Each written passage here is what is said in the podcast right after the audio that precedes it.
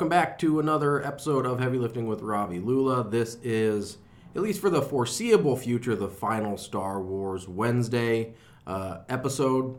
And we are going to be covering The Mandalorian. And I also wanted to touch real briefly on. There was a leak this week earlier.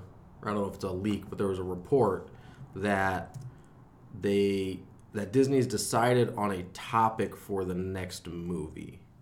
Now that's probably still three plus years away uh, as they kind of flesh out how they want to develop these and the storyboards and all of that. And we're sure to have multiple series, including the Obi Wan series and the second season of The Mandalorian, but also possibly, uh, I believe there's a Cassian Andor uh, series in um, in the works as well from Rogue One. So there's multiple there's multiple things in the works here, but we probably won't get another movie for at least three plus years. Um, that being said, they they talked about um, they talked about what was possibly the the next topic of the next Star Wars movie. And this again hasn't been confirmed by Disney, but the report is that it will focus on the age of the High Republic, which is basically, from my understanding, the same time as the Old Republic. So if you played the Knights of the Old Republic game, um, that's about the same time period we're talking about, which is 400 ish years prior to the events of uh, the Phantom Menace that kick off the Star Wars saga. So um, that came out. Um, there's talk of Darth Bane being uh, a either central character or a character or at least a um, more a more prominent figure, even if he's not in it directly. He's the Sith that came up with the um, rule of two. Uh, so that's kind of where they're talking, and they're talking about a um, young in his physical prime Yoda as well. Um, so you wonder, obviously, with Baby Yoda and the Mandalorian, if there's going to be any tie-ins there and that type of thing. But I wanted to just address that real quickly um, before the before we uh, got into the Mandalorian. Uh, I've got with me Raj, who has been doing all the Star Wars podcasts with me. Raj, how are you? Good. Thanks for having me. Um, any any thoughts on this report that that would be the topic of the next Star Wars film?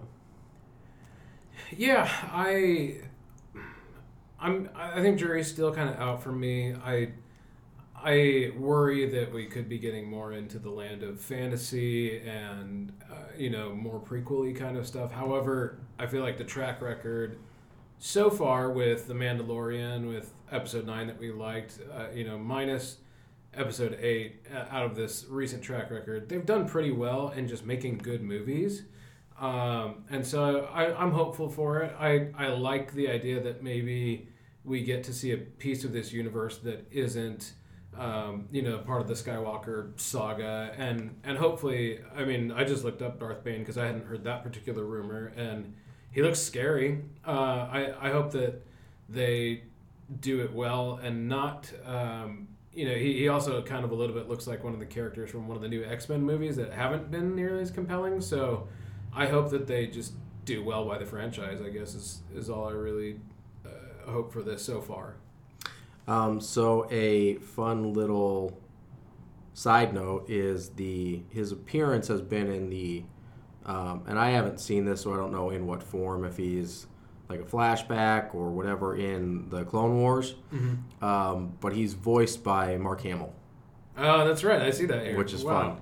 Yeah. Um, but yeah, so I think it's a, I think it could be a really fun because I think part of what people were hoping for out of the prequels were to was to see the Jedi in their heyday, but really we got to see them at their most inept, which makes sense in light of what was happening. Um, so I think seeing Jedi at their most effective and powerful could be really fun. Yeah.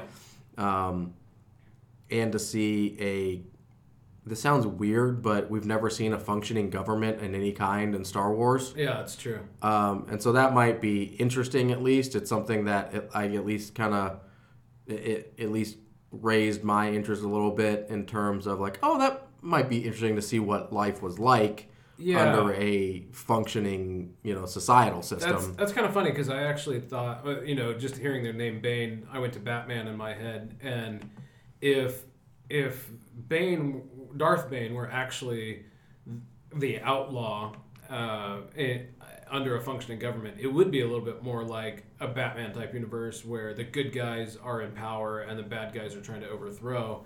And that's different. That's we haven't seen that kind of thing in the Star Wars universe yet. It's always been the bad guys in control, uh, or at least 50-50 eh, with the First Order and the and the uh, Resistance. Yeah, I mean, real briefly before Palpatine becomes Chancellor in, I think, Attack of the Clones, you get like a movie ish, a Phantom Menace where technically the Republic is in control. I've expunged all of that from my memory, so I I can't be held responsible for that. Um, all right, so let's get into The Mandalorian. Um, well, actually, so real quick, I, the rumor I thought you were going to get into was uh, in episode nine. Uh, a lot of has been swirling this week, and I, I don't know if it's just chatter or what that. Uh, J.J. Abrams' original cut was three hours, and uh, and the fandom is crying out for uh, a release of the director's cut. Now that uh, in other franchises has not been successful so far. There were people who wanted a, a director's cut of the Justice League movie. Uh, the they wanted the Zack Snyder director's cut, and it's just never going to happen. But also, Zack Snyder's bad. Yeah, I mean, well, doesn't- that he doesn't make good movies. I mean, that movie, it just, it, it was kind of like the, like Solo, it was redone. And so there is, as far as I know, there is no director's cut of Justice League. But I would be here for a three hour version of this movie. I, I absolutely would watch a three hour version of, Oh, of for sure. episode nine. Because I I'm curious what else uh, was in there. Somebody had mentioned that one of those pieces could be. Um, further developing Lando's relationship with Jannah and why he might be interested in her, uh, you know, her origin uh, being his family and all that stuff that we kind of talked about in the last episode. So, um, you know, another thought too. You know, you talking about seeing the Jedi's at the height of their power. That was one thing I really liked about Episode Nine that we didn't get to talk about last week was that you got to see, uh, especially that scene where they're they're running through Kylo's ship um, and just wasting stormtroopers right before uh, Poe gets shot.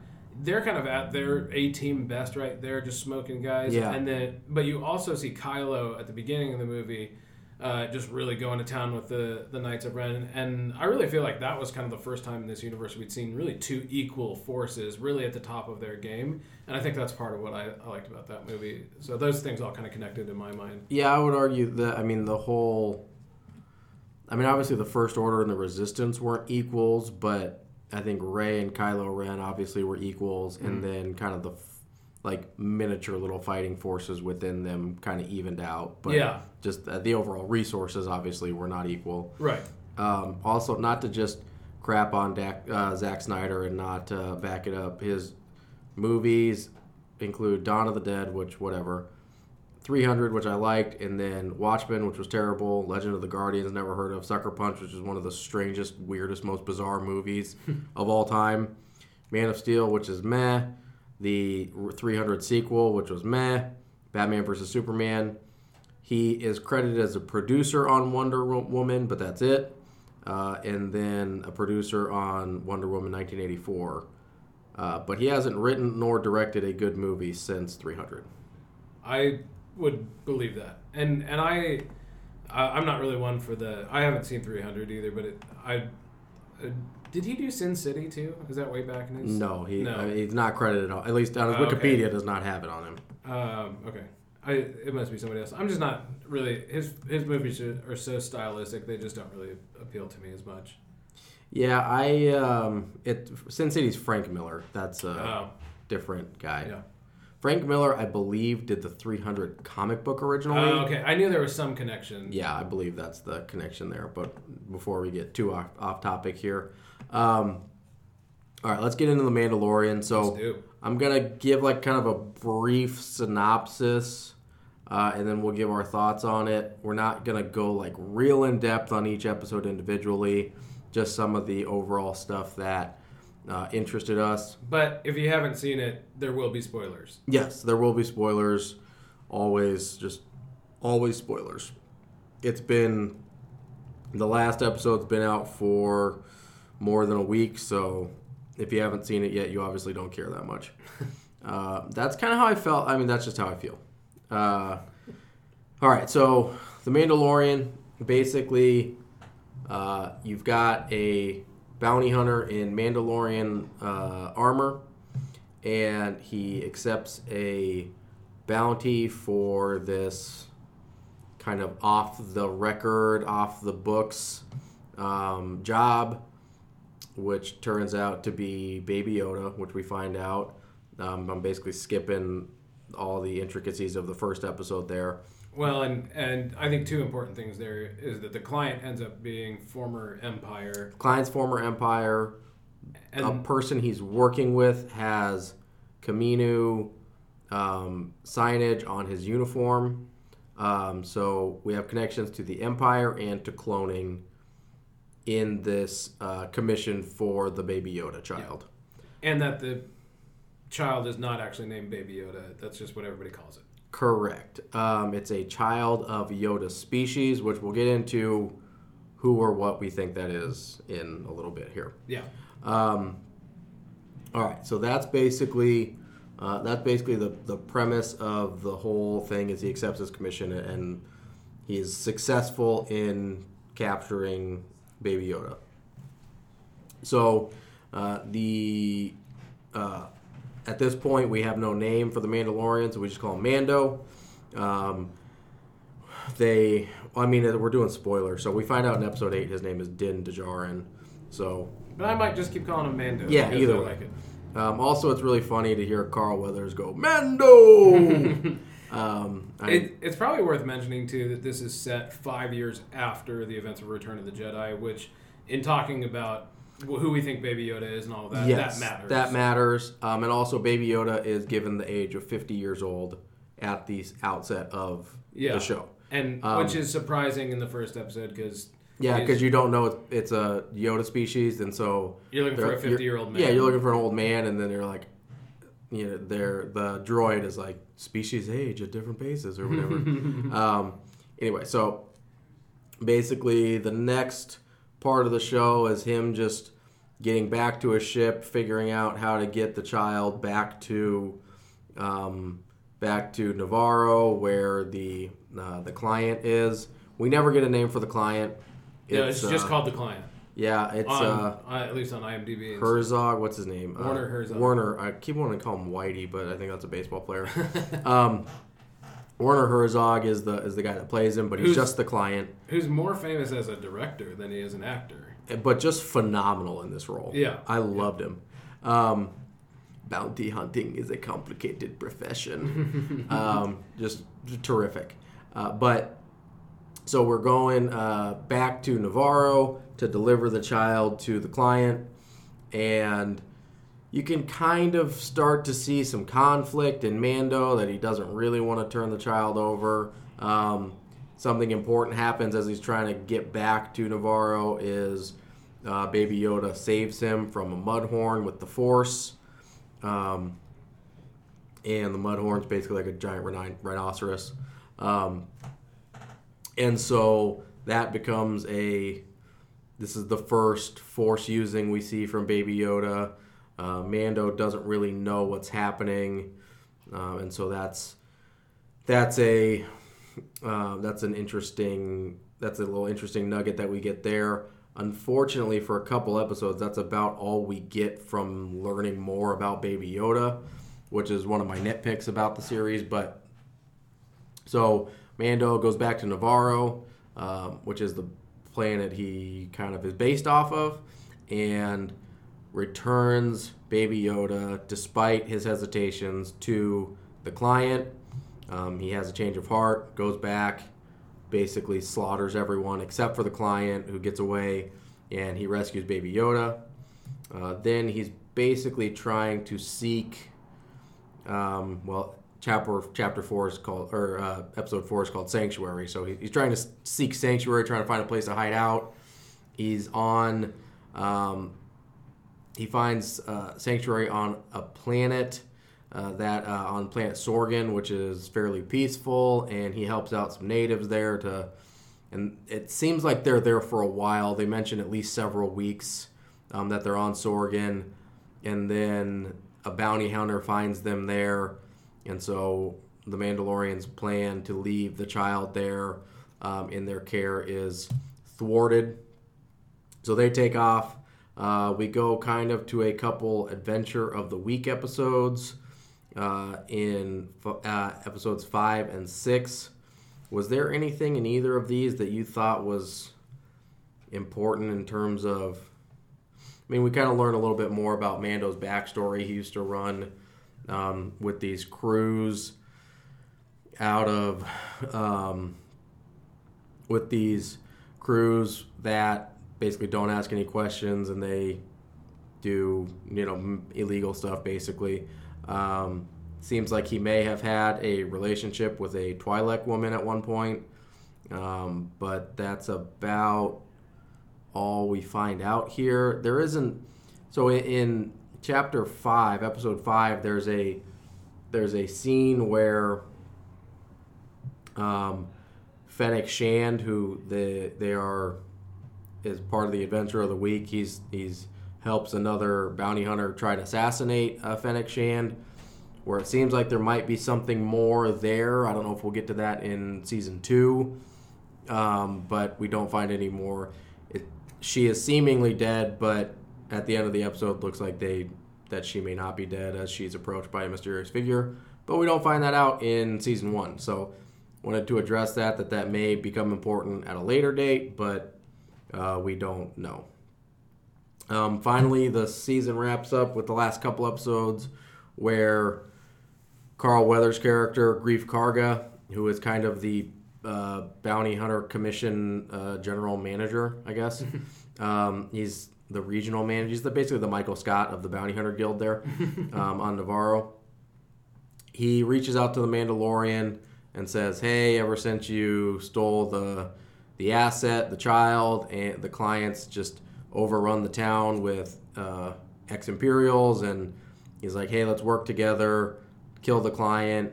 You can um, take the child, and I'll have my town back. Well, the plan was actually to. Um, he meets back up with a couple of his buddies from earlier in the man. The Mando, the Mandalorian meets up with a couple of his buddies, Cara Dune and Kuiil from earlier in the season, um, and they he brings them to help him with uh, Greef Karga, but the original plan kind of goes awry because Greef Karga was going to betray Mando and steal the child, but Karga is injured, and Baby Yoda force heals Greef Karga, which this was important because this episode came out two days before uh, the Rise of Skywalker, and it kind of set the stage for like reminding people that you could be healed by the Force. It definitely canonized the yes the more. I mean, it was already canon in either the comics or the TV series, the the Clone Wars or Rebel series, and and possibly in a New Hope, possibly in a New Hope. But this was kind of like a reminder, of like, hey, this is the thing people can do. indisputable and recent. Yeah. Um, so Karga is uh, basically changed by this event. He kills his associates instead of killing uh, Mando and agrees to help uh, Mando still try and overrun the client. Uh, basically, at this point, the we meet um, Moff Gideon, who in episode eight we find out a lot about the Mandalorian again, who we find out his name is Din Djarin. We find out a lot about Cara Dune and her backstory as a um, shock trooper. We find out a lot about Greef Karga, who used to be like a city magistrate. Um, and so Greef Karga tells us a lot about what happened um, in each of their uh, their backstories. He's the one behind the client that is so in uh, that is so intent on getting Baby Yoda, and uh, basically it appears that they escape and that Greef Karga is dead, but at the end of the episode and the end of the season, we see uh, not Greef Karga, Moff Gideon is dead, um, and it appears he is dead. But he we see him at the end of the season cutting himself out of his downed Tie Fighter with the dark saber, which I'm sure we will get to. Yeah. So, did I miss anything? That's a whole season, really fast, and a lot. Um, anything I missed specifically? Probably only one thing that, that comes to mind that is a little bit important is in the first episode, he because his job is off book, uh, when he goes to actually find Baby Yoda, he runs into this IG unit droid, which is a an assassin bounty hunter. Uh, the bounty hunter droid. droid, and and that character ends up coming back later. Uh, Kuiil reprograms the droid to be the nanny for Baby Yoda, um, who then ends up sel- sacrificing himself for Baby Yoda, um, and that that all is incredibly important. Correct. Okay, so um, that is the um, that is basically the Mandalorian in a nutshell. Um, first of all, I really like this. Uh, I really like the series. My only nitpick was kind of I didn't love episodes five and six where they kind of go to the adventure of the week, and I don't mind that format in general, but I didn't feel like it advanced the overall plot in those episodes, which bothered me. Um, I uh, I liked four because it was kind of an adventure of the week when they went to Sorgan and he meets Cara Dune and they help the villagers. Mm-hmm. But it also established like, hey, he's trying to find sanctuary. The bounty hunters can find him anywhere. That's not an option. I, I would say that five was probably the low point for me. Um, I liked six less than five. See, I, I liked six, but maybe partly because I like Bill Burr. Um, he's, Yeah. he's funny, and I liked some of the jokes and kind of the like wink nods to to some of um, to some of the past canon or past kind of like inside baseball jokes of the Star Wars universe. I didn't like the episode itself that much, especially because I feel like episode five, um, it which is called the Gunslinger, where like I said, you've got Fennec Shand. I feel like that may pay off at some point. Whereas I don't feel like anything's paying off from episode six. I mean, I, I agree with that, but I also think that there's a piece of episode six where you see Mando at peak Mando, you know, where, Yeah. Where he just uh, just goes to town on those uh, guards or, or on the droids, and Right, which is fine, but like I again, I'm okay with I'm okay with the adventure of the week structure so long as it advances the overall plot of Mando and Baby Yoda. All it really did was like, hey, Mando's pretty good at this fighting thing. It's like, yeah, he's a bounty hunter. I assumed that. Yeah, I mean, I, I totally agree. I just, I think I enjoyed six was just a more fun episode in general than five was, and so It just felt back to back. I felt I agree. they were unnecessary, and it felt like the show had just grinded to a halt. I, I I agree. They they were the harder ones to get through, but at least at least six was faster for me. That I think that was part of it. Just like the uh, you have some really cool visuals, and there's you know, some of the screenshots even on IMDb of him in that completely red uh, environment during the alert. You know, just like some of it just looked really cool, and I was a little bit more. Uh, I found it a little bit more enjoyable. That that gal, what you what race, what uh, alien race did you say that she was? Uh, Twi'lek. uh, she she was interesting. She's had the real, ones with like they almost look like braids, but they're like tentacles off their, Yeah. off her head, which they've appeared in lots of Star Wars movies. Yeah. Yeah. and and she had a real Harley Quinn kind of Uh, you know. See, and I thought she her- was just I don't know her the way she talked it just like grossed me out. Yeah, that's fair. Like and so I don't know if it was like her mannerisms or something with the teeth or whatever. I don't know. It grossed Oh, me out. She has a weird teeth for sure. It she does a weird thing with the teeth and with her like mouth, and I just I wasn't a fan. yeah, that's fair. That's fair. Um, But I, I do agree. I think it the uh, the putting them back to back was a mistake in my in my book. Like yeah. you could really have episode six anywhere in the last like five episodes of the series, Mm-hmm. and it doesn't change anything. yeah. And I feel like you should have split up It's the it's episodes also- that don't really take you anywhere. It's also the one that's the most different. Like it, like if you took six out entirely, I don't think you'd miss. I, I wouldn't miss it at all. I don't think there's anything that really happens in it that that informs the rest of the thing. So I get it from that regard. Um, in fact, it almost because of the the setting and environment, everything is so different. It almost feels like a different show. It for- feels you know what it feels me. like. It feels like an episode of like Star Trek Deep Space Nine. I wouldn't say that. I, That's what it felt like to me. yeah. It to me, it feels a little bit more like Agents of Shield or something. I never watched Agents of Shield, Yeah. so So, but either way, um, not not our favorite. Pieces. um, overall, really loved the um, really loved the series. One of the issues that people have brought up is theoretically this is only five years after the um, this is only five years after uh, the Return of the Jedi, so theoretically people would know who Luke Skywalker was. Why don't people know what the Force is? Mhm. Um, so that's a question that's been brought up.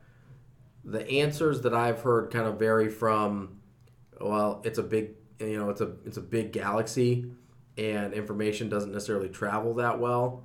Um, the other thing is, so I think people may have known about Luke Skywalker, but it's kind of an established thing in the Star Wars canon that a lot of people either don't know what the Force is or they just think of it as like a myth. They don't know that it's a real thing. Yeah, I mean, even in even in episode nine, where Kylo is, you know, kind of talking about what's going on, he's got that sort of board of uh, of generals or whoever, Yeah. and the guy starts mouthing off to him, and it's like, do you not know what happens when you mouth off to the ruling, you know, Sith? And Yeah. it's like you are definitely getting choked out here. Yep. Um, and in this case, choked out and thrown to the ceiling. yeah, yeah, because Kylo has no chill whatsoever. Um, yeah, so th- there's that. There's also part of the reason that, and this is going to go a little deep cut on you.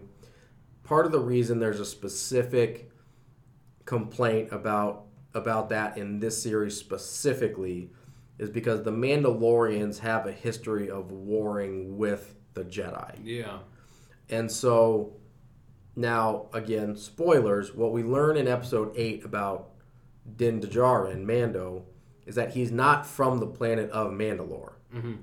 So he is adopted as a foundling, as we hear him call himself earlier in the series, by the Mandalorians. And so he accepts their culture, but it seems as though there's a lot of people who are they're kind of trying to rebuild the Mandalorian culture, right? But a lot of those people are not Mandalorians. Mm-hmm. So it's possible that a lot of the people that are quote unquote Mandalorians now did not experience the warring with the Jedi on Mandalore. right. And So that is to me a plausible explanation why he's not familiar with it. He Yeah. may never have even been to Mandalore. right. And so while and especially it's if it's a part of their history they're not proud of or or that type of thing, they may just not teach that as part of the way, quote unquote. Right. You know, Right. it seems a lot like it's less about history lessons and more about Practice. yeah, practice and these are the things that we do and. You know, almost like a monk like type thing. Yeah. Um, it- it's actually not that dissimilar from the Jedi No. in terms of the way they teach and and Yeah.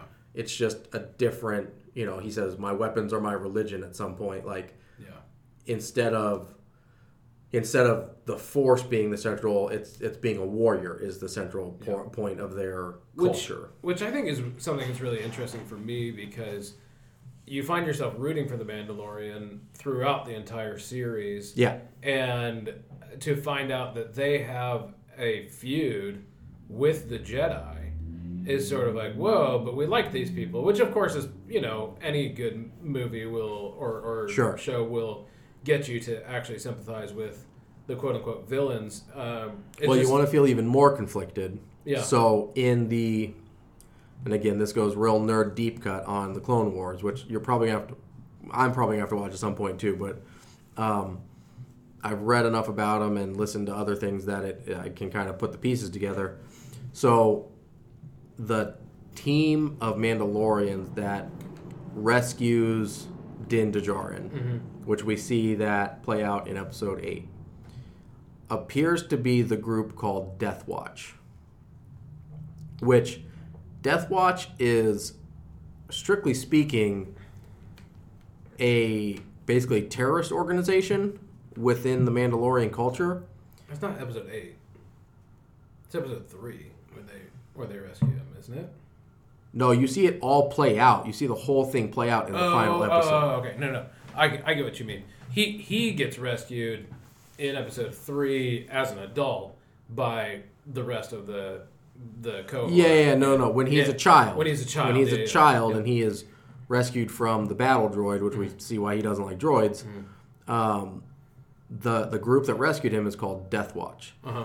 Now, Death Watch was created because there was a pacifist ruler of Mandalore who said, "Hey, we're always at war. We're, like we never have any sort of stability.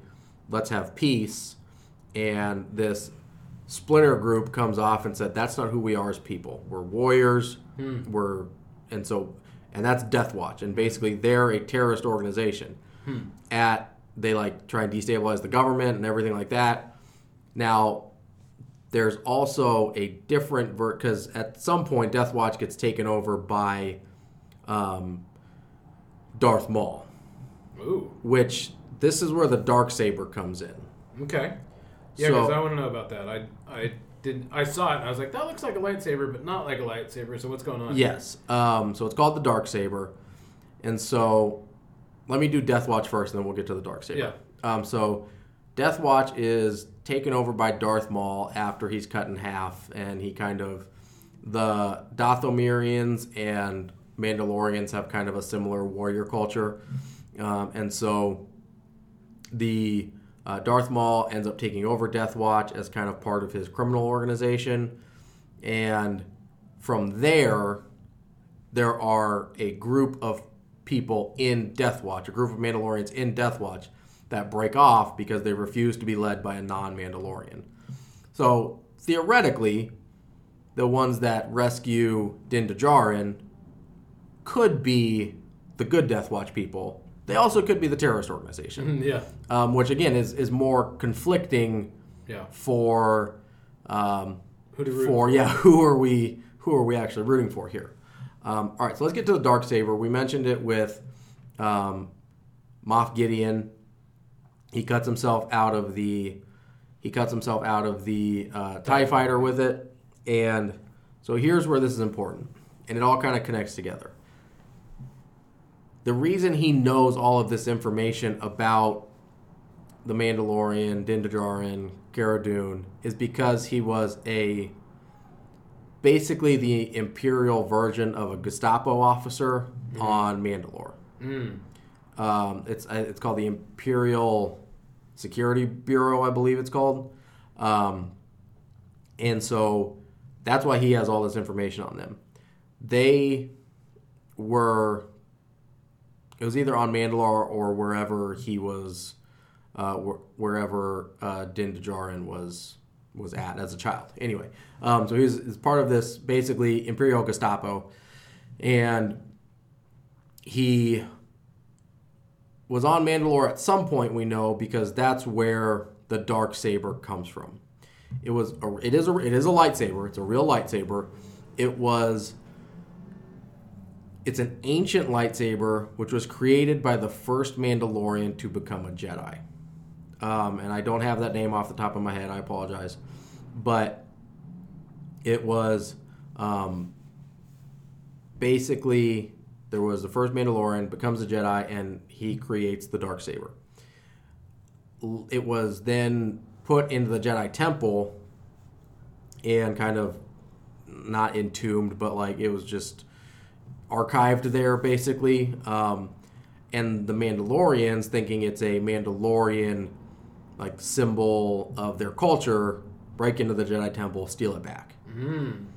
So at this point, it becomes a Mandalorian, almost Like artifact, sort of. not artifact. it- It's it's almost like a like a scepter in terms of like passing power. Mm. So almost whoever yields wields the dark saber has like power, uh, at at least a claim to the authority on Mandalore. Mm-hmm.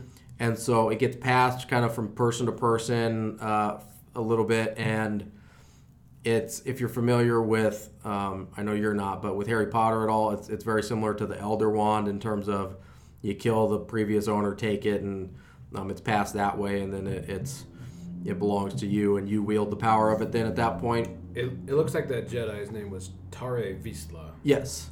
Um, and so it gets passed down his line for a while, um, and different people from from his line, and then it eventually makes its way to. Um, I want to say her name is Satine. Sab- Sabine. Sabine. Yeah. Um, she's the pacifist that I mentioned earlier Okay. Uh, it makes its way to her and then her sister later on down the line who kind of rules mandalore uh, at a later date. But um, darth maul i believe takes it from sabine and then the sabine's sister eventually gets it back. That's the last place we know of it i believe before we see it with uh, with uh, with moff gideon. Mm-hmm. And so the thought is that the, this great purge that keeps getting talked about in the Mandalorian is something that happens with this Imperial Security Bureau, and that Moff Gideon is part of these atrocities, the war crimes that P- Cara Dune believes he was executed for on Mandalore, and takes the the dark saber from Sabine's sister and kind of takes over power on Mandalore at that point. So that's what the dark saber is, and kind of like a real brief history of how it's passed and how it probably got to Moff Gideon. Do you have any questions about that? No, that's pretty comprehensive. um, I don't know how it's made. Like I know how the red ones are made. I know how the white ones are made. I, I don't specifically know how the dark saber was made.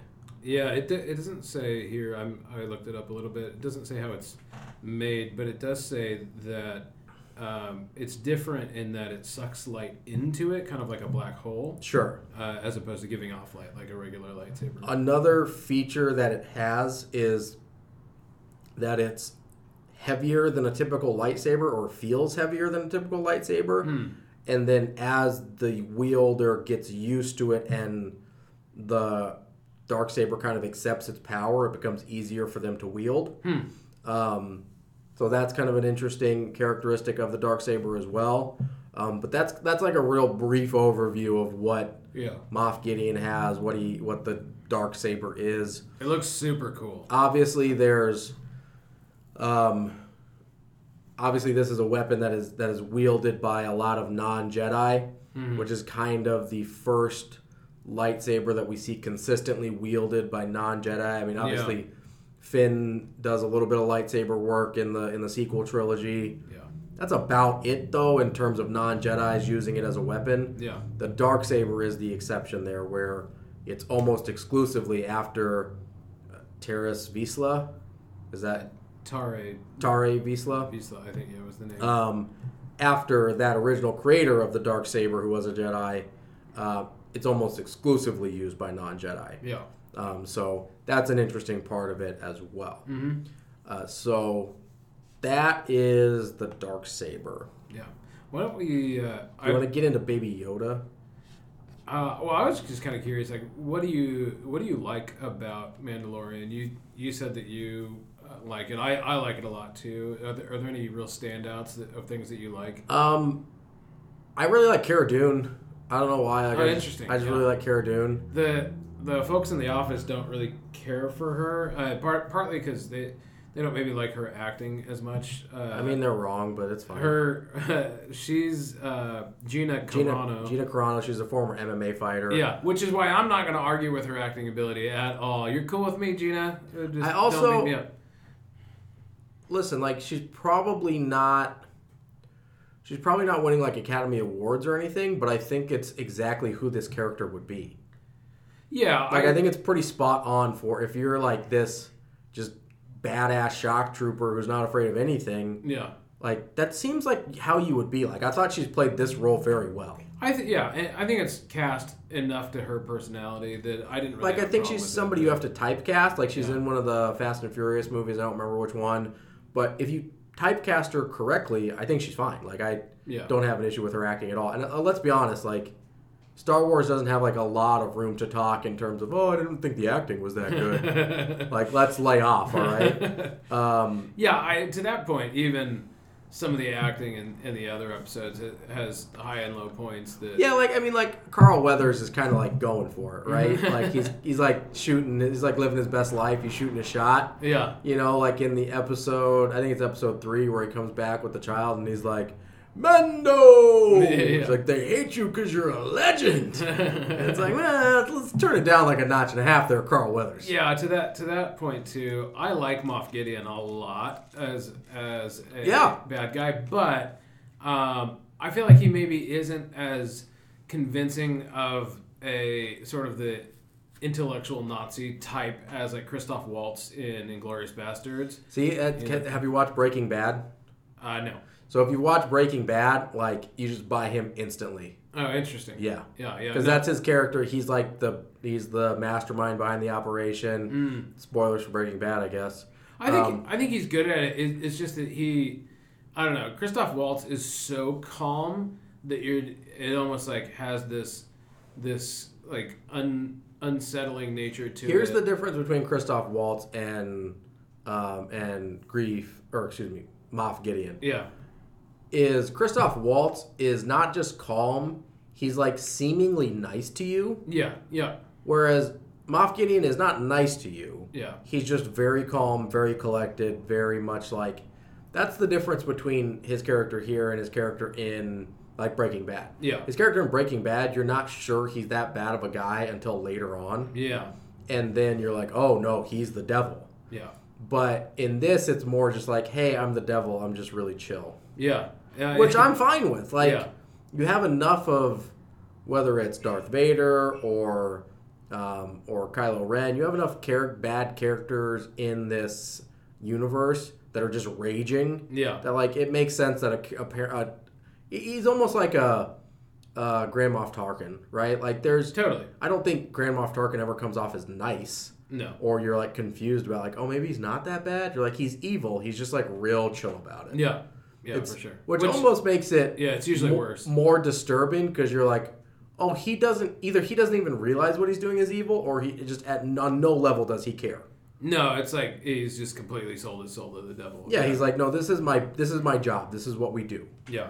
Um, I, I love how just incredibly it, I would I could just listen to that guy talk. I mean, he, he's just really yeah, I keep wanting to call him. Um, I keep wanting to call him Gus Fring because that's his name in, in Breaking Bad. It's Giancarlo Esposito. Yeah, Giancarlo Esposito. Um, very, I, I like him as an actor a lot. I think he's very good, Yeah. um, especially in this type of role, kind of the mastermind bad guy role. I thought I think he does a very good job. Um, the so uh, what else do I like? I liked um, obviously I love Baby Yoda. Yeah, Um, just instant I saw him, I'm just sold. Um, and I'm calling it him because they call him a him. I don't know if we're gonna find out later that Baby. Yoda is not a him. yeah, But they specifically call Baby Yoda a him in the show. So I'm not being like, you know, sexist imperialist. Like they call him a him in the show. So we're going to figure it out when, when we figure it out. But yeah. um, I really liked, um, yeah, I, I- obviously I love Baby Yoda. Um, I loved, I, I really love Cara Dune, which she's in season two, which I'm happy about. Um, I'll be interested to see if we see Omera again, the woman on Sorgan that it seems like Mando might have like a little crush on. yeah. I'll be interested to see if she returns. Um, I really, I don't know. I just like the. I, I just like being in the Star Wars universe. I enjoy that. Yeah. Um, and also, I I enjoy there not being the pressure of the expectations that come with the Skywalker saga, saga, right? yeah. So you've got like ever ever since the first three came out because they all came out before I was born, so I have no frame of context before that, right? Mm-hmm. Ever since then, whether it was the prequels, which I was young enough not to have like a ton of expectations for at least episode one, Mm-hmm. uh, by Attack of the Clones and and uh, Revenge of the Sith, I did, but basically everything after the original trilogy has been weighed so far down by expectations that a huge portion of the fan base is going to be unhappy regardless. Yeah. And so it's nice to be removed from that enough. I think that's part of the reason everyone likes Rogue One so much. Like there's almost I haven't found anybody that doesn't like Rogue One. Right. And if they if I find them, I've cut them out of my life immediately. um, it's just a phenomenal movie, Yeah. but it's also it felt like the stakes of the series were lower because it wasn't a direct Skywalker movie, but it felt like the stakes of the movie were super high in terms of like the actual action of the movie and not the existence of the movie. yeah. Whereas like the existence of the Mandalorian, the stakes don't feel high. The fact that it's a Star Wars property, the stakes just feel high in terms of like, dear God, please protect Baby Yoda. Yeah. Although I will say, uh, kind of on the other hand, that I feel like the stakes were high for Disney Plus in the sense that this is their first real Sure, original series. I just mean for the. I'm not talking about for Disney or their business model or anything like that. I'm strictly talking about for the story of Star Wars. Well, I, I get that. I what I, the reason I brought that up though was because I think that had it failed, uh, that had it felt like a prequel or even like a Clone Wars cartoon or something where it just where like the OG fans of Star Wars weren't bought in on this, Sure. then it it probably would have been both bad for the series, the franchise, and Disney Plus. Yeah, we Uh, probably wouldn't have gotten the aggressive rollout of more content like we're probably going to get, Yeah, right? I yeah. mean, we may not get another movie for another three or more years, but we've got season two comes out next fall for The Mandalorian. We've got the Obi Wan show coming out either in 2021 or 2020. I'm not sure which. Um, and then uh, I believe there's, a, like I said, I believe there's a Cassian Andor uh, series in production. Uh, you've got so you've got lots of things starting to come about. There's even been talk of because originally Solo was supposed to be a trilogy, um, or at least a sequel, and there's talk about maybe a solo series. Um, because a lot of people have the experience that I think we had where it's aged better with multiple viewings and not being right after because it was right after Last Jedi Uh, Solo.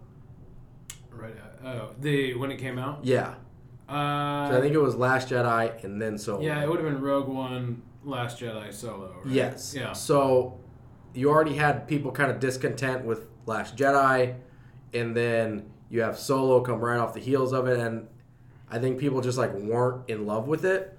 Um, but as they've kind of gotten out of that haze, I think it's aged a lot better. So there's even been rumors. I don't know how serious of there maybe being whether it's a solo movie released on Disney Plus or a solo series of them maybe continuing that with with uh, Aaron Aldenreich or whatever his name is. I think Alden Ehrenreich. Is I was so close.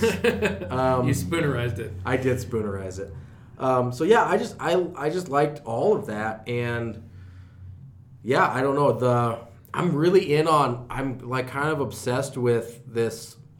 Uh, like the Mandalorian, like Creed, I'm kind of fascinated by it, and Mm-hmm. yeah, yeah. like the mythosaur and like why did they come up with this rigid set of of living standards is it because they almost came extinct like yeah. because in the clone the wars helmets, like- yeah because the, the helmet thing is not a thing in clone wars so this the helmet Oh, part true, yeah. specifically is a recent development Interesting. Yeah. um, so like why did that come into play has the creed always existed but like the helmet thing was like an amendment Yeah, later sure, we we totally see uh, Boba F- or Yeah. Jango. Jango takes his Takes helmet helmet. off all the time, and also there's there's a lot of um, again Mandalorian stuff in the Clone Wars, and they take their helmets off and stuff. So it's not always been the case. Yeah. we don't know why it became the case. We don't know how long it's become the case.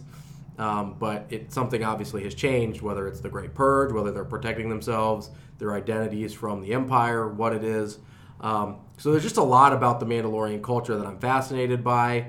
Um, this whole thing of, you know, Mandalorians aren't a, aren't a race; they're a creed.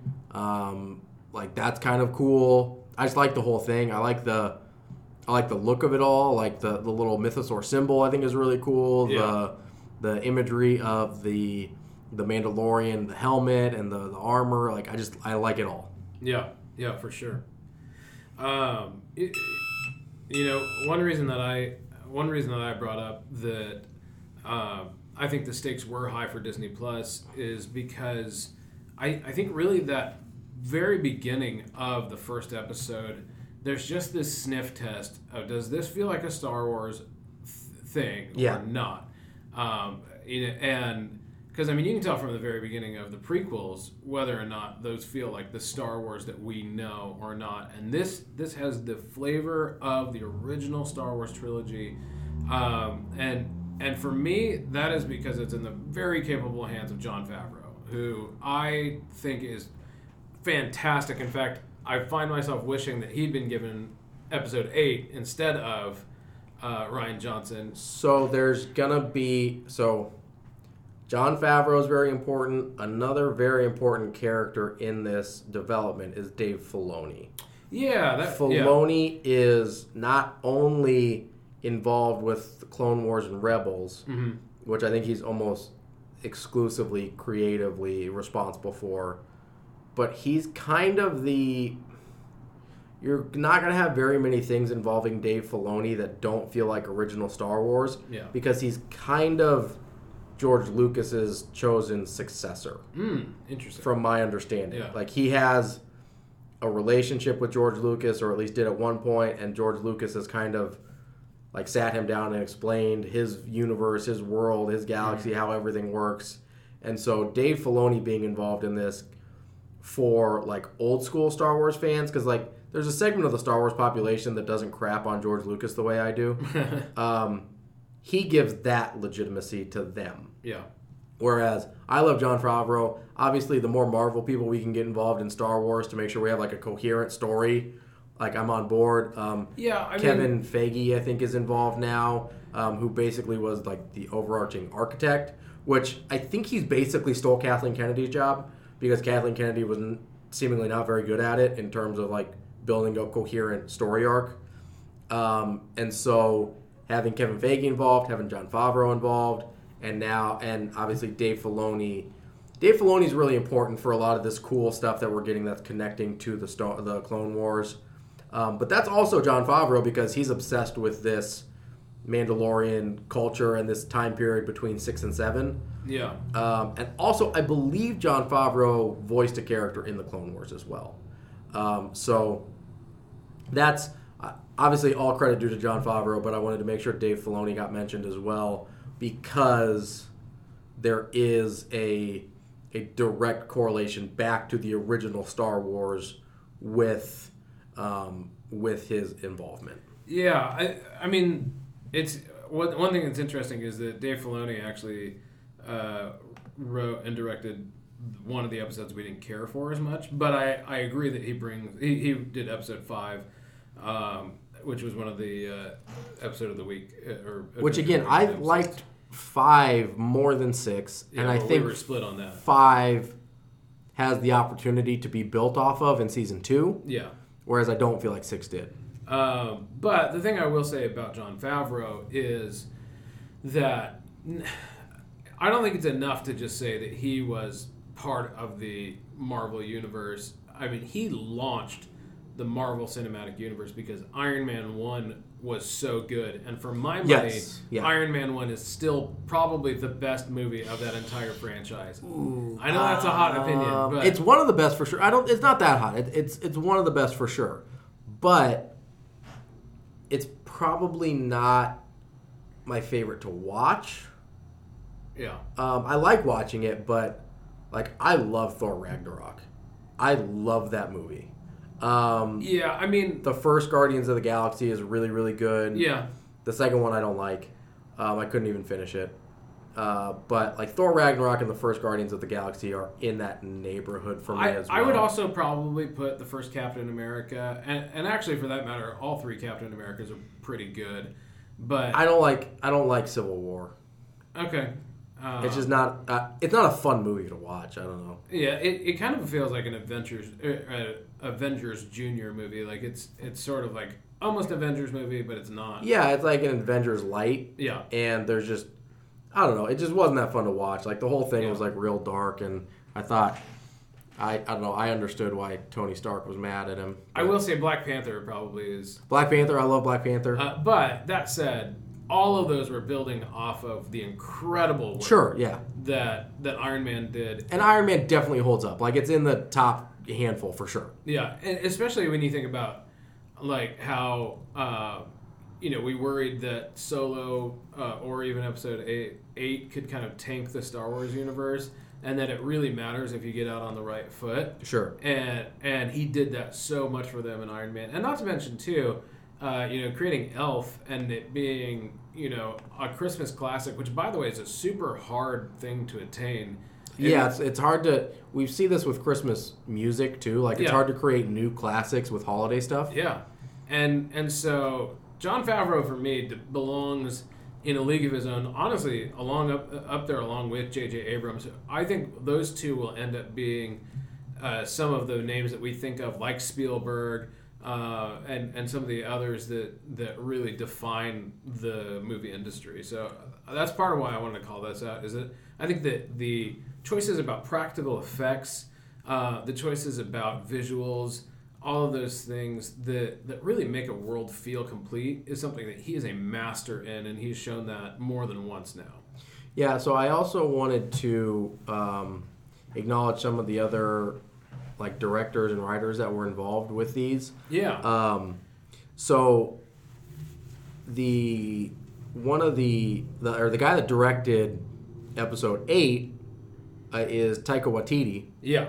who he directed Thor Ragnarok. Yeah. Which is also why eight is funny at the beginning. Or it seems like, you know, that he allows Yeah, that um, it's, it's his wheelhouse. and he's also uh, he wrote and directed the upcoming Thor movie in 2021. Yeah. Uh, Love and Thunder is what that one's called. Speaking of, so while we're on episode eight, real quick, um, you, you know, you're the one who pointed out to me that Jason Sudeikis was one of the funny uh, Scout scout troopers, troopers in the beginning. But did you see that the other one was Adam Paul? Yeah, who is that? Uh, so the only thing I know him from is uh, the Mindy Project. And, oh, okay. I like I recognize the name. I just Yeah. off the top of my head, I don't. uh, sorry, Adam Pally or Adam Pally, yeah. I think. Pauly. Um, let's see what else he's he's been in. Uh, he's been in a handful of other things. Nothing that really sticks out is Dirty Grandpa, which I did not see. I didn't either. That's is that the oh that's the one with uh, Zac Efron and uh, Robert De Niro. Yeah, yeah. I was thinking Bad Grandpa for a minute, which was uh, uh, Johnny Knoxville. Johnny Knox- yeah. But uh, he, was, he apparently was in Iron Man three and some stuff. But Um. Mindy Project is what I know him from. So yeah, you've got obviously you got Jon Favreau, you've got Taika Waititi, which there's a rumor. I don't know if it's been confirmed that Taika Waititi is getting.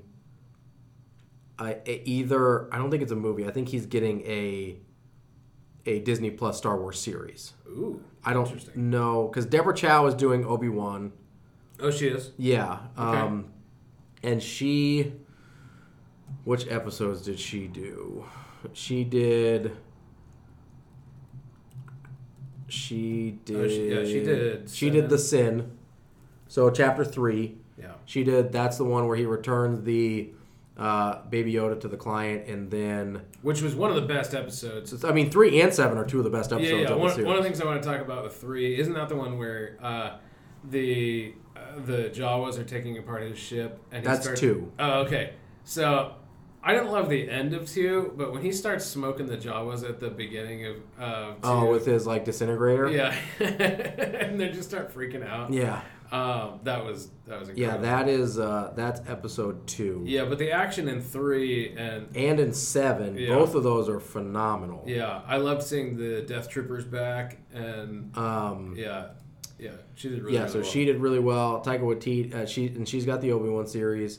Taika Waititi, I thought Bryce Dallas Howard was a really interesting uh, entry into this. She's not a terribly well known director, but obviously her dad, Ron Howard, is uh, you know, one of the most famous directors. Well, and he did Solo, right? Yeah. And so, from what I understand, is she's like, this is the first time she's like, yeah, I'm calling in a favor, Dad.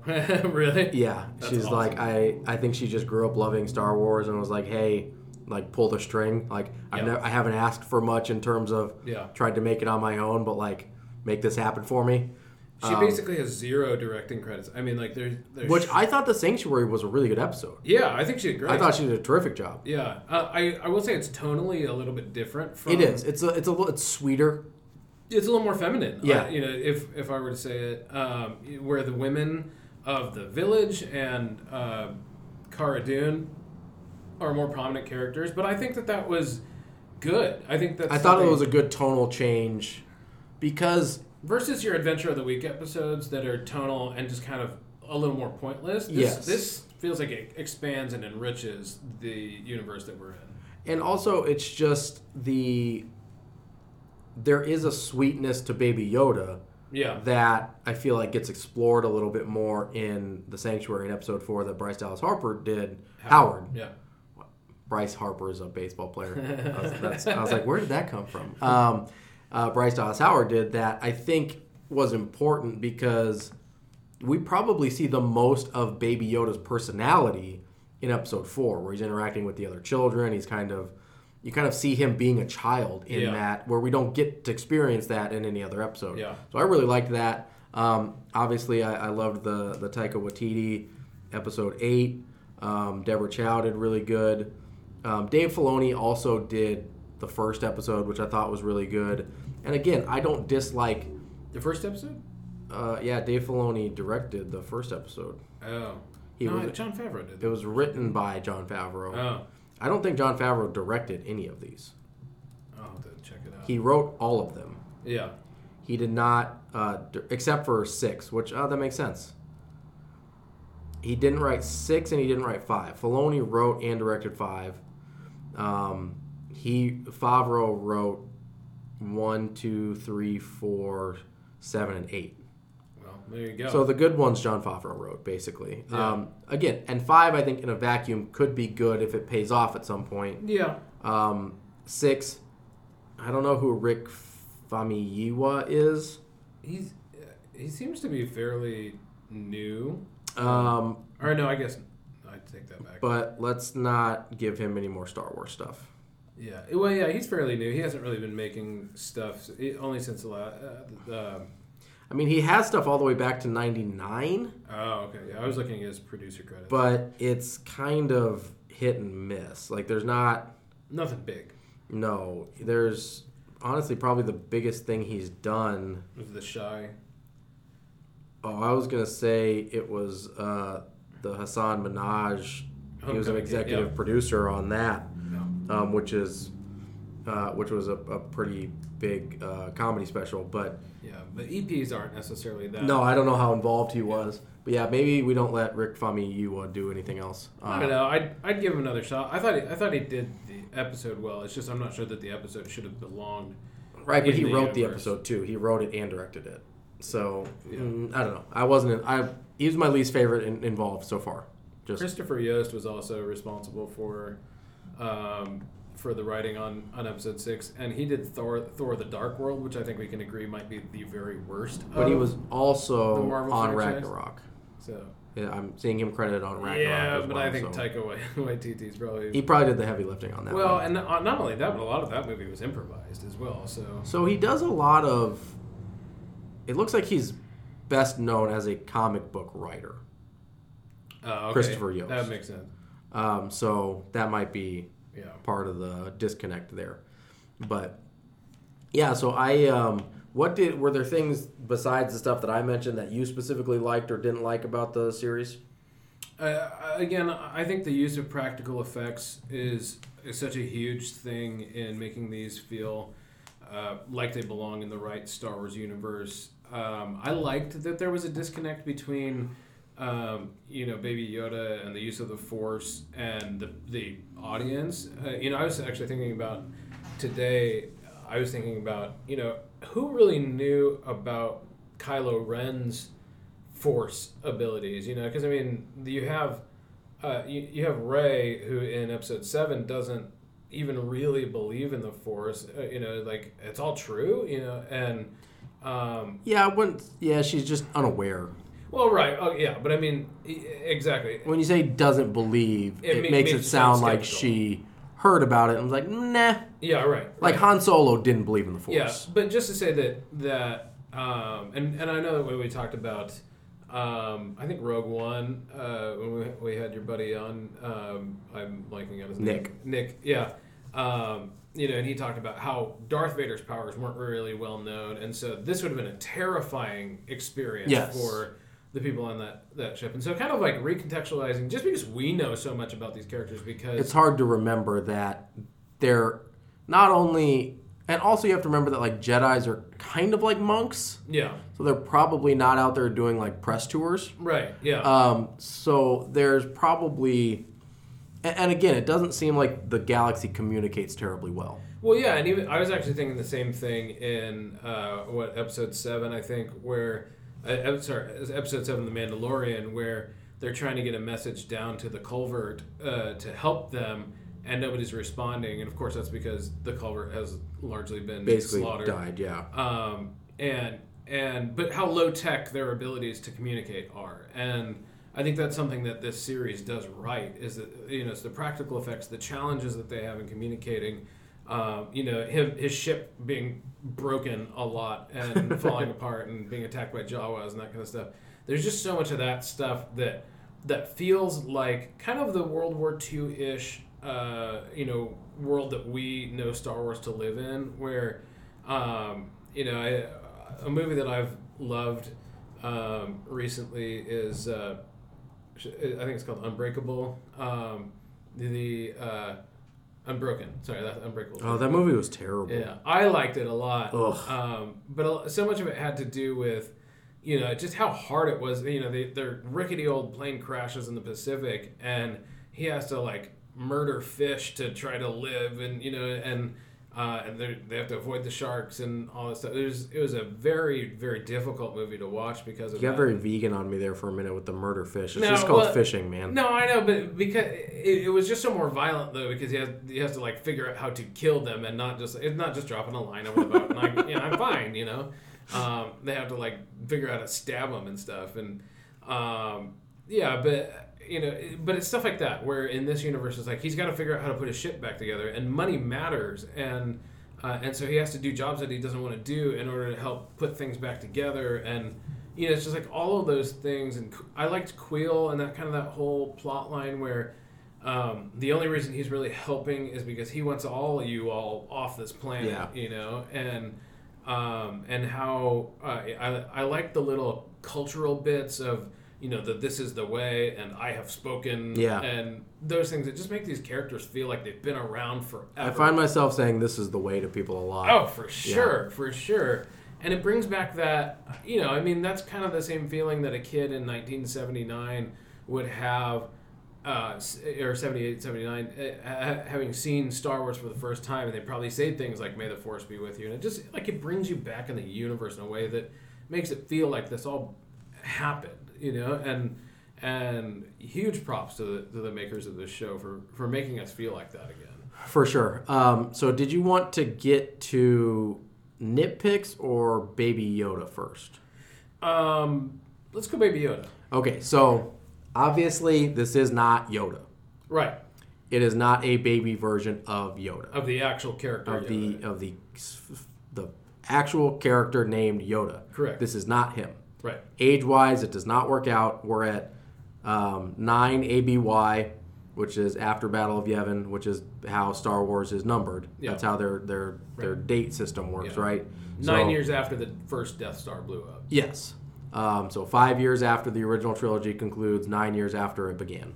Uh, so we are at nine ABY, and Baby Yoda is 50 years old, Yeah, meaning it cannot be Yoda, who would be A, dead after at mm-hmm. 9 ABY, mm-hmm. and B would be 900 at this point if he were alive. yeah, So, not the actual Baby Yoda. Uh, now, hmm. it is also incredibly unlikely, not impossible, but fairly unlikely that it is Yoda's direct offspring.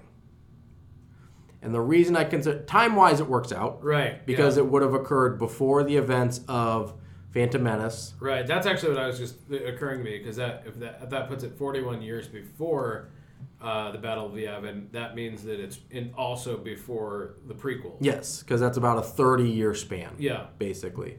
Um, between well, it's about a thirty year span between one and six, because there's ten years between one and two. There's another three between two and three, and then there's like nineteen between three and four. Yeah.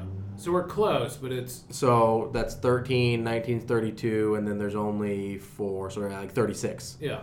Um, so we would be at we're about five years before um, the beginning of the Phantom Menace is when Baby Yoda was born. So it could time wise and, chrono- and chronologically be Yoda's child. Yeah, and maybe he's pulling a Tony Randall, like he's just a super old guy having Um, a kid. The reason I say it's unlikely, which maybe not unlikely, but to me would be unsatisfying because it kind of retcons his character Yeah. a little bit, is because of how stringent Yoda is about attachment and that type of thing with Anakin when Anakin's struggling with the Padme stuff. Yeah. So to me, it doesn't make a ton of sense in terms of the story. Unless he's so stringent about it because, Because he got had a involved. baby. um, again, that would be like some pretty hardcore retconning.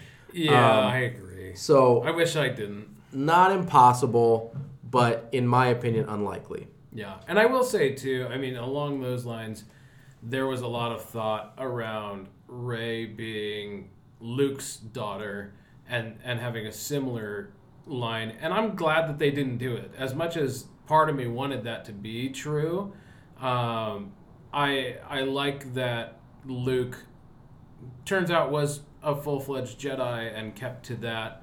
Uh, at least as far as we know, and didn't get married and have a kid and all that kind of Sure, stuff. Sure, yeah. And so it would probably feel worse if they did the same thing to Yoda that I'm happy they didn't do to Luke. Yeah, I mean, I think it's, I think that part of the Jedi code is stupid, but we can have that I mean discussion. that's a that's a fair point, but I and think it's the also only reason it would bother me with Yoda is because we already have him in canon having these discussions with Yeah, Anakin about the, the same record, thing. yeah. Whereas like Luke and even Obi Wan to a certain extent after um, after this time it period. could be scoundrels. We don't know. well, Yeah. not just that, but you can kind of understand. It's like, well, they think the Jedi Order is basically dead. Yeah. They're more or less just trying to live their lives at this point. Yeah. Now I get that Luke is trying to at one point do the the whole um, Jedi Academy and whatever, but Yeah. it, it makes more sense if one of them were to have an offspring versus Yoda Yeah, specifically. for sure.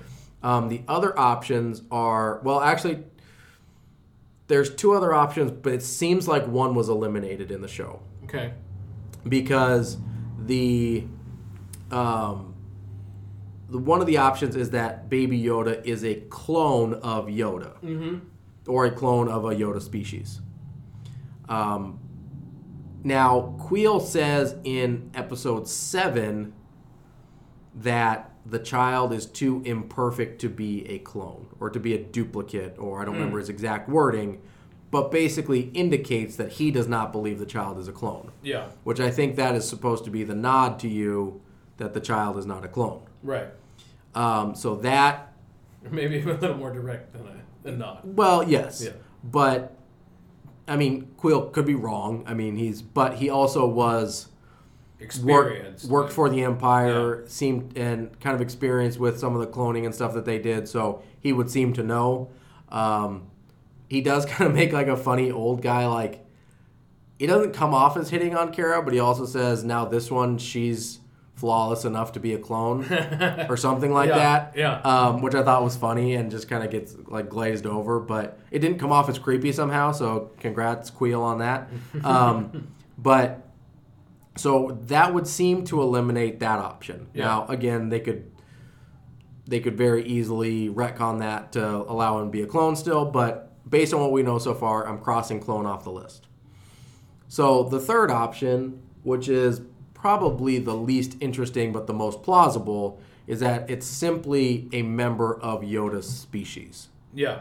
Um, and that would be now it could be related to Yoda somehow, or I don't know, whatever. But just another non-directly Yoda, um, non-directly Yoda related uh, member of the species. Now, the reason this would matter is because one of the few things we know about Yoda species, one of the few things that George Lucas revealed about Yoda species is that it's a particularly force sensitive and force powerful species. We don't know a name, we don't know what planet they come from, we don't know anything else basically, which is rare because you know how much George Lucas likes to world build. Yeah. Um, so obviously he was keeping the secret for a reason. This is why Dave Filoni's involvement matters Yeah. because as his kind of chosen successor, it seems as though he had his blessing to tell this story. Yeah. Um, either that or they had a falling out, and Filoni's like, "Well, you told me all this stuff anyway. I'm doing it." um, but it would seem as though Filoni has George Lucas's blessing to tell the Yoda species story. Yeah. Um, so to me, that's where my money would be. Yeah. Is that the, it's just a member of the Yoda species, and this happens to be a very powerfully force sensitive Yeah. species. Yeah. That's where I land on that. Yeah. Now it seems like you want it to be Yoda's actual child. Uh, I mean, I I think it'd be fun, um, but I mean, I, I totally agree with you on the reasons why it would be a little messed up if it was. I guess I'm probably just a little bit surprised that so far in the Jedi, uh, you know, or we have not yet found somebody who slipped up and had a kid. Um, that and maybe that's maybe that that's credit to those guys, but I I I feel like on my side. I feel like it'd be an interesting storyline. You know, it's like who's the one guy who, I, it'd be funnier. You know. I mean, not funnier, but I, I feel like there should just be like an entire spoof series uh, called like "Bastards of the Jedi Order." just like all the illegitimate children of the of the Jedi, because like you know there's some out there, right? well, and it's, it's that's kind of what I'm saying. Is it just it's a little uncanny that that like none of these guys are. And yeah, I mean you could say like well they're elite. They, they to make it to be a Jedi, and maybe the people who who did fall in love and whatever they flunked out and never got to the part where they got to make their saber and all that kind of Sure. nonsense. But um, it just to me it seems like with uh, with the know- number, especially, and maybe we'll see some of that in the um, new movie if it is set in the High Republic days, where you've got Yeah, a ton of Jedi yeah. at the height of their power. Like maybe you will see more of the, I guess, not more just of the life parts Yeah. of being a Jedi And also, we don't know that this is a rule that's been around forever. that's always existed. know, and, yeah. may, and it's possible there is a reason. Now uh, it seems like it really goes back more to the attachment thing, which does seem like it's been a rule forever. Yeah. But again, we don't know for sure. yeah, yeah, um, yeah. So I mean, I I'm not totally married to the idea that that it has to be Yoda's kid. It, I think you're right. It, it makes more sense if if he's not. For sure. Okay. So that's Baby Yoda. Now, there is one thing I wanted to touch on. We talked about it a little bit in the Rise of Skywalker podcast. Um, so obviously, this ex Imperial group Yeah, wants Baby Yoda for a very specific reason.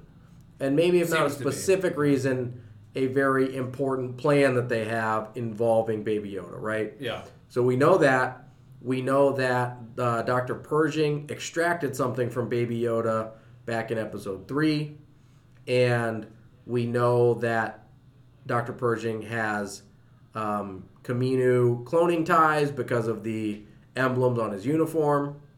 And we know that Baby Yoda is incredibly force powerful. mm-hmm.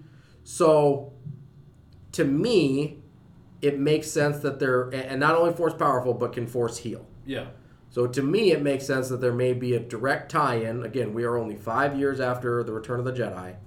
That there may be a direct tie-in between Baby Yoda and the clones that Palpatine is trying to make, or that they're trying to either heal Palpatine with Baby Yoda or make clones with Baby Yoda DNA or midichlorians or whatever yeah, to allow Palpatine to come back to a physical body and not just be a dark Sith spirit floating around the universe. Yeah. um, that to me feels like where this could be going. Yeah. And if so, I think that's a very appealing kind of broader stroke connection to the Star Wars universe in general. Yeah. I totally agree. Um, the timing of this coming out when it did, right before Rise of Skywalker, um, The fact that they altered the release schedule because of what seemingly because of and it might just be it, it might just be like, oh, we didn't want Mandalorian and the Rise of Skywalker to come out on the same day. I don't know. but- It- It also, if there was no connection, why wouldn't you just wait until after Rise of Skywalker? yeah, like skip a week. Well, I just mean to launch the series, even.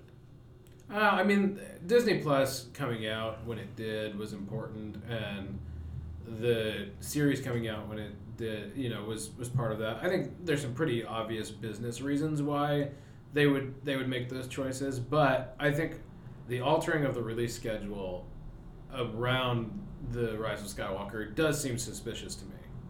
Yeah, I think that the the release schedule of both seem makes it feel like they're connected to me. Yeah, You could have come out with it maybe a little earlier. You could have come out with it after Rise of Skywalker. I think you could have launched it at any time. They chose to launch it so it synced up almost exactly with the Rise of Skywalker uh, release. So I do think they're connected. I don't know if that's how they're connected. yeah, Um, we'll find out. Season two is being shot um, right now. It's going to release in about eight months, I think. It's fall yeah. of it's fall of uh, 2020. So we've got that coming up. Um, was there anything else you wanted to get to on the Mandalorian? Um, you know, yeah. One thing that I uh, we didn't mention yet was just how many amazing guest stars there are on this show, uh, which is something you know I, we know a lot about. I think even the princes of England and those guys, um, you know, were, were some of the stormtroopers in the background. I know, um, what's his name, James Bond. Um, Oh, Daniel Craig. Daniel Craig was was one of the stormtroopers as well, and Wasn't he in like Force Awakens too? yeah, he yeah he was one of the stormtroopers in Force Awakens. Oh, I thought you were talking about in Mandalorian. No, no, yeah. Oh, so I'm sorry. saying that we know that in the movies they've had Yes. lots of these. Yeah. But, um, you know, like Horatio Sanz was in the first episode. Uh, he was Yeah, the, he was the- blue guy. Yeah. And uh, Brian Posehn was the speeder pilot who gets eaten by the Kraken thing. Um, and then you know we mentioned Jason Sudeikis and um, and, and Adam Pally. Pally and you know those just those things just are add a lot of fun to I mean, you mentioned Bill Burr is in an episode. yeah, yeah, yeah. Who I I don't think I've ever seen act before, and it He's was in fun. Breaking Bad. Oh, okay. Yeah. Um, the uh, uh, which also reminds me, I want to give a quick shout out to our guy John Beasley, who's from Omaha and was the bartender in the first episode. Yeah, in episode one. Yeah. So we got we got to own what we can own here. So. Sure. Uh, um, Nick Nolte, who I've never seen in anything for a long time, uh, was Was Kuiil, and he did he killed it. yeah, he's great. Yeah, I thought he was great as Kuiil. Werner Herzog, who I mentioned, is much more of a documentary director than anything. Uh, you know, showing up and doing a great job. So yeah, it's just fun to like see a lot of, of new faces who also fit fairly seamlessly into the into the world. Uh, Carl Weathers is probably the one who maybe does stands out just a little bit, but he's hilarious. So He's hilarious. There's a, obviously sirens going by outside the. Uh, taking their dear sweet time. yeah, they're just they're. I think they may have stopped outside the. Uh, Ming Na Wen that you mentioned with Fennec Shand. Um, I didn't feel like Amy Sedaris' character was was per- terribly great, but see, I liked I liked her character. she was okay. It was kind of funny to see her in that role. Yeah, I thought so too. yeah, Um, yeah, there were a ton of, of just kind of guest stars and cameos and, and that type of thing. Oh, did I mention? I don't think I did. Taika Waititi is the voice of the IG. IG-11, is- yeah. and Yep. uh, that one is super fun too because uh, seeing him involved in in all this is is really great. For sure. Um, any other notes or anything that you had? Um, no, I just uh, it's interesting that some of the episodes weren't great. Uh, that were kind of just okay, uh, as we mentioned, and but the overall tone and and quality of the series really hit a level that, that is unimpeachable, and and I love that they were able to do that. I I did watch Agents of Shield, but I stopped watching. Um, and, and Agents of Shield is is um, you know attached to the Marvel Cinematic Universe. In fact, there was quite a bit of stuff that if you didn't watch like the first I can't remember the first or second season of Agents of Shield. There was stuff in I think it was was it Winter Soldier um, that oh, maybe. Yeah. it didn't make quite as much sense with Shield going down um, and uh, you know figuring out that Shield had uh, was completely infiltrated by um, oh my gosh I completely blanked um, the uh, the, bad guys. yeah not the Illuminati but that's what's coming to my, Uh. my mind um, you know the uh, gosh what was that help me I'm, try- I'm help trying. me Google I don't even know what I would Google. yeah, yeah. Um, but uh, oh my gosh, I'm just completely dry on this. Um, We'll anyway, get there.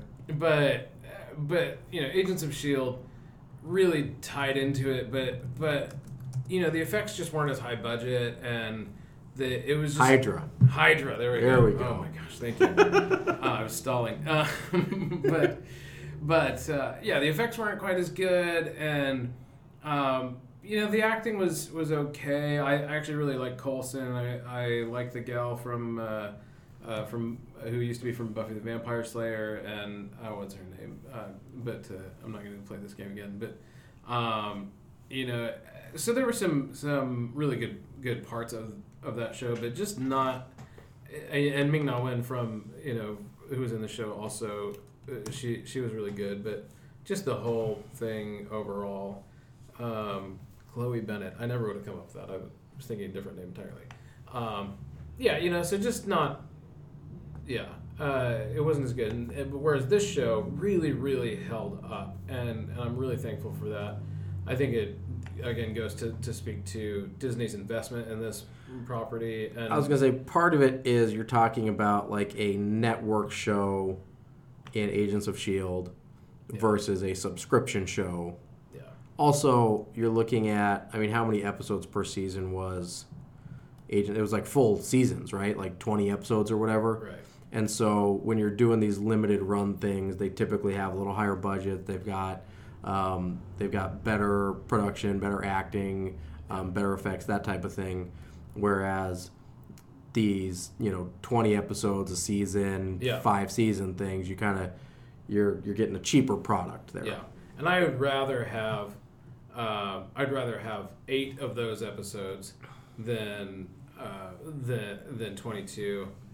Uh, and by the way, I totally screwed up. Chloe Bennet's not from Buffy the Vampire Slayer. I got her. She looks a lot like Eliza Dushku, who is from Buffy the Vampire Slayer, and I, I'm just garbage. You're struggling. yeah, it's yeah, got that mid afternoon brain.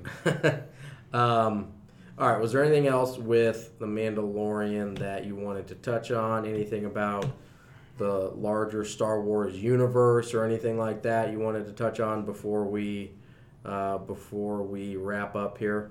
I'm just excited to see what they do next. I I think that this is a really good entry into this type of storytelling, and I hope that they keep the level of quality this high, uh, or else it's gonna. I, I think my one fear is that expanding the universe this much, uh, kind of like they did with the Clone Wars, it it makes it hard to keep up, and and it makes it especially hard to keep up if you know when the Clone Wars came out, it was like I was I was in college or after college, and you know my wife didn't want to sit around and watch Star Wars ca- cartoons with me, which makes sense. She, in fairness, she didn't want to watch this show with me either, but I made time because it mattered. Um, and You didn't make time. You went out of town. well, I made I made time out of town. And the other ones I watched, I only got through five when I was out Oh, of town. So, um, you know, I did all, I did figure out a beautiful thing. This is very bougie, but I'm going to say it anyway. Is that I can listen to my AirPods through my Apple TV. Yeah. And and so I can watch a loud Star Wars type show after my wife goes to bed Yeah. without it being super loud uh, for the rest of the house. So that was nice. For sure. Thanks, Apple. Um, you can do that on Roku too, so don't uh, That's true. don't get too That's true. all up in your feelings about that. Yeah. Um, all right, I think that's all I have on the Mandalorian. Um, I'm excited about the expansion of the universe. I think what's nice about so again, going back to the the way this is structured with like the eight episodes versus the way the Clone Wars is structured, where you've got the big twenty episode seasons, you can get a lot in in terms of you can still get most of the storyline in that you want in in this format, and it feels like a lot less of a time commitment than the you know the seventh season of the Clone Wars is coming out on Disney Plus, and I think that's probably going to touch on the Great Purge. So like I probably need to catch up, but it's a big commitment to catch up on 120 episodes or Right, whatever yeah. of the Clone Wars, and so or maybe it's Rebels. I don't remember which one's which. I confused That's the kind two. of the point. Yeah. Um, but but that being said, even though it's a lot to keep up on, I really like the stories that have come out of there. yeah. Right, like it's really compelling stuff. Everything that they've brought from there into the um, live action part of Star Wars has been awesome. Yeah. And so it's hard to say, oh, I don't want more of this because everything that's come out of this has been really cool. Um, and it's more just like a me being whiny and not having enough time to watch the cartoons. Um, that's what Wikipedia's for. Yeah. So uh, I do want to catch up and watch all the cartoons at some point, and maybe with the maybe with the little break here between season one and season two of The Mandalorian, and a break in the uh, in the movies as well, I might have time to knock those out. But that's all I have. Raj, you have anything else? Just to say that uh, I, I looked it up. Kevin Feige is, or Feige, however you I think say it's it. Faggy. Uh, sure. Feige, like Yoda? Feige, maybe? Uh, anyway, sorry, Kevin. Um, is is uh, seemingly well confirmed to be part of the Star Wars universe. Although it says he's developing a Star Wars movie, so not necessarily architecting the whole universe. I- Think But- he's in charge of everything. I, I mean, that, that's The- all that's actually confirmed. Dur- the story I read was that I, I get that there's not like a direct, more than one direct project that he's working on, but the story I read is that he's kind of like the Helping shape. overarching guy now. Let's hope. I mean, he did great with with the MCU. Yes, for sure. Um, so, a little housekeeping on the podcast here. Uh, w- uh, we're not going to be back until Monday. We're ta- we just took a little break. I've been doing um, had holidays obviously, and then I moved. So uh, we got these Star Wars Wednesdays out to you. We'll start back up in full force on the 13th with your uh, with your back to normal uh, Meathead Monday. Uh, that'll come out on the 13th of January. So we'll be back to our normal schedule of just twice a week, Monday and Friday, and uh, at least for the near future, no more Star Wars Wednesday. So no episode this Friday. We'll be back at it on our regular schedule on Monday, and uh, you'll be getting your two episodes a week again from that point on. Maybe if I start watching the Clone Wars and get really into it, I'll uh, I'll bring back the Star Wars Wednesdays. Um, but we'll see how that goes. Am I being fired? Yes. uh, get your things and go home.